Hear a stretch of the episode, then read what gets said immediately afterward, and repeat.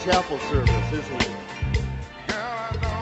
Back in the day, Barry White's songs, his love songs, were often played uh, during wedding receptions. Um, I, I need to ask, how many of you have heard of Barry White? My goodness, that's wonderful. He's one of my favorite artists. Um, hey, speaking of weddings, I think contextually, uh, you and I know this morning that our text, our reading from 1 Corinthians uh, chapter 13, is not a wedding text. Is not a wedding text.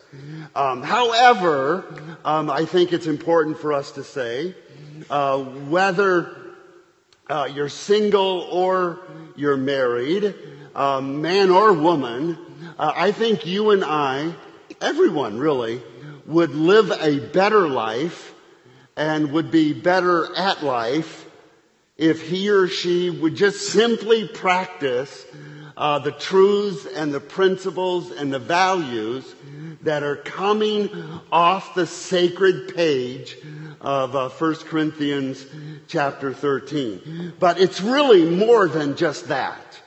Uh, 1 Corinthians 13 is more than moral platitudes, five easy steps to marital bliss, um, or a happy life. It's more than how you and I can just simply do life to be happy and healthy, uh, as important as important as it is.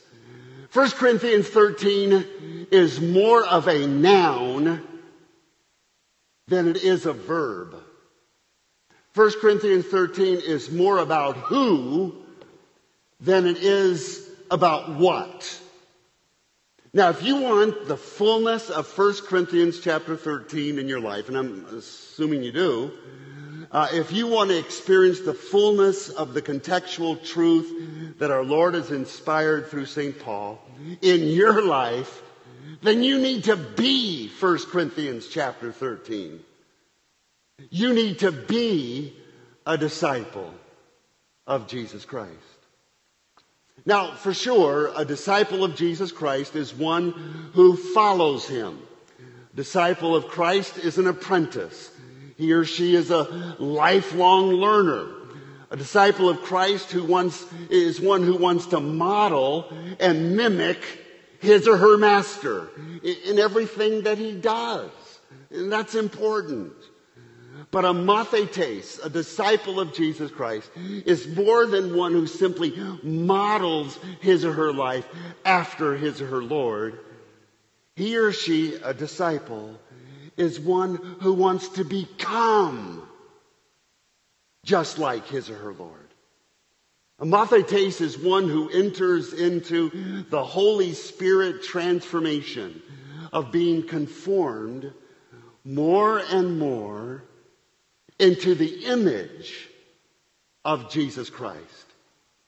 First Corinthians chapter 13 is about Him. 1 Corinthians 13 is about the one who is love. This is how John uh, writes it in his first epistle. He says, Beloved, brothers and sisters in Christ, let us love one another. Notice how John writes this. For love is from God, and whoever loves has been born of God, born again of God, and knows God. Anyone who does not love does not know God. Because why? Because God is love. He goes on and John writes, in this the love of God was made manifest among us, that God sent his only son into the world so that we might live through him. In this is love, not that we have loved God, but that he has loved us and sent his son to be a beautiful word, the propitiation for all our 1 Corinthians 13 is about him. Now let's land the plane together. 1 Corinthians 13 is not about you and I working on our being more patient.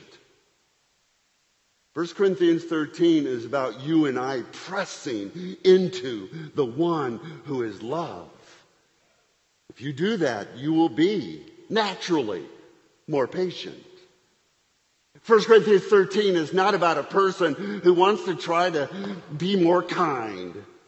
1 Corinthians 13 is about pursuing, earnestly pursuing the one who is love. And if you and I are embraced again within his love, you and I will naturally become more loving. 1 Corinthians 13 is all about being conformed as a disciple, more and more into the one who is love. And then you and I will naturally have the motivation that we need to do life and the power that we need, the motivation that we need in order to use our spiritual gifts to serve one another.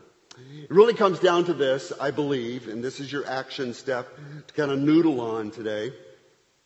It's the difference between living according to the golden rule and living according to the platinum rule. Living according to the golden rule, most anyone can do it. And I, I, pray that everyone would live according to the golden rule. I do want to do unto others as I want others to do unto me.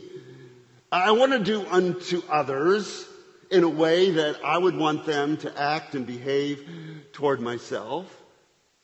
But you know what? That, that falls so very short of the application of 1 Corinthians 13. And I would suggest it is the platinum rule. I want to do unto others as Christ has done in me. I want to do unto others as my God has loved me in Christ Jesus. So I'm going to bend that out toward others and love. I want to do unto others as my God has been patient with me Therefore, I'm going to be patient with others. I want to do unto others as my God has been forgiving of all my sins. Therefore, I can be forgiving of others. 1 Corinthians 13 is about him. And it's about disciples being conformed more and more into the image of the one who is love. Father, we thank you for this word. We ask that by the power of the Spirit of God, it would take root deep in our souls and continue to transform us more and more into the image of our Savior, the one who is love. And all my brothers and sisters in Christ would say, Amen. Thank you.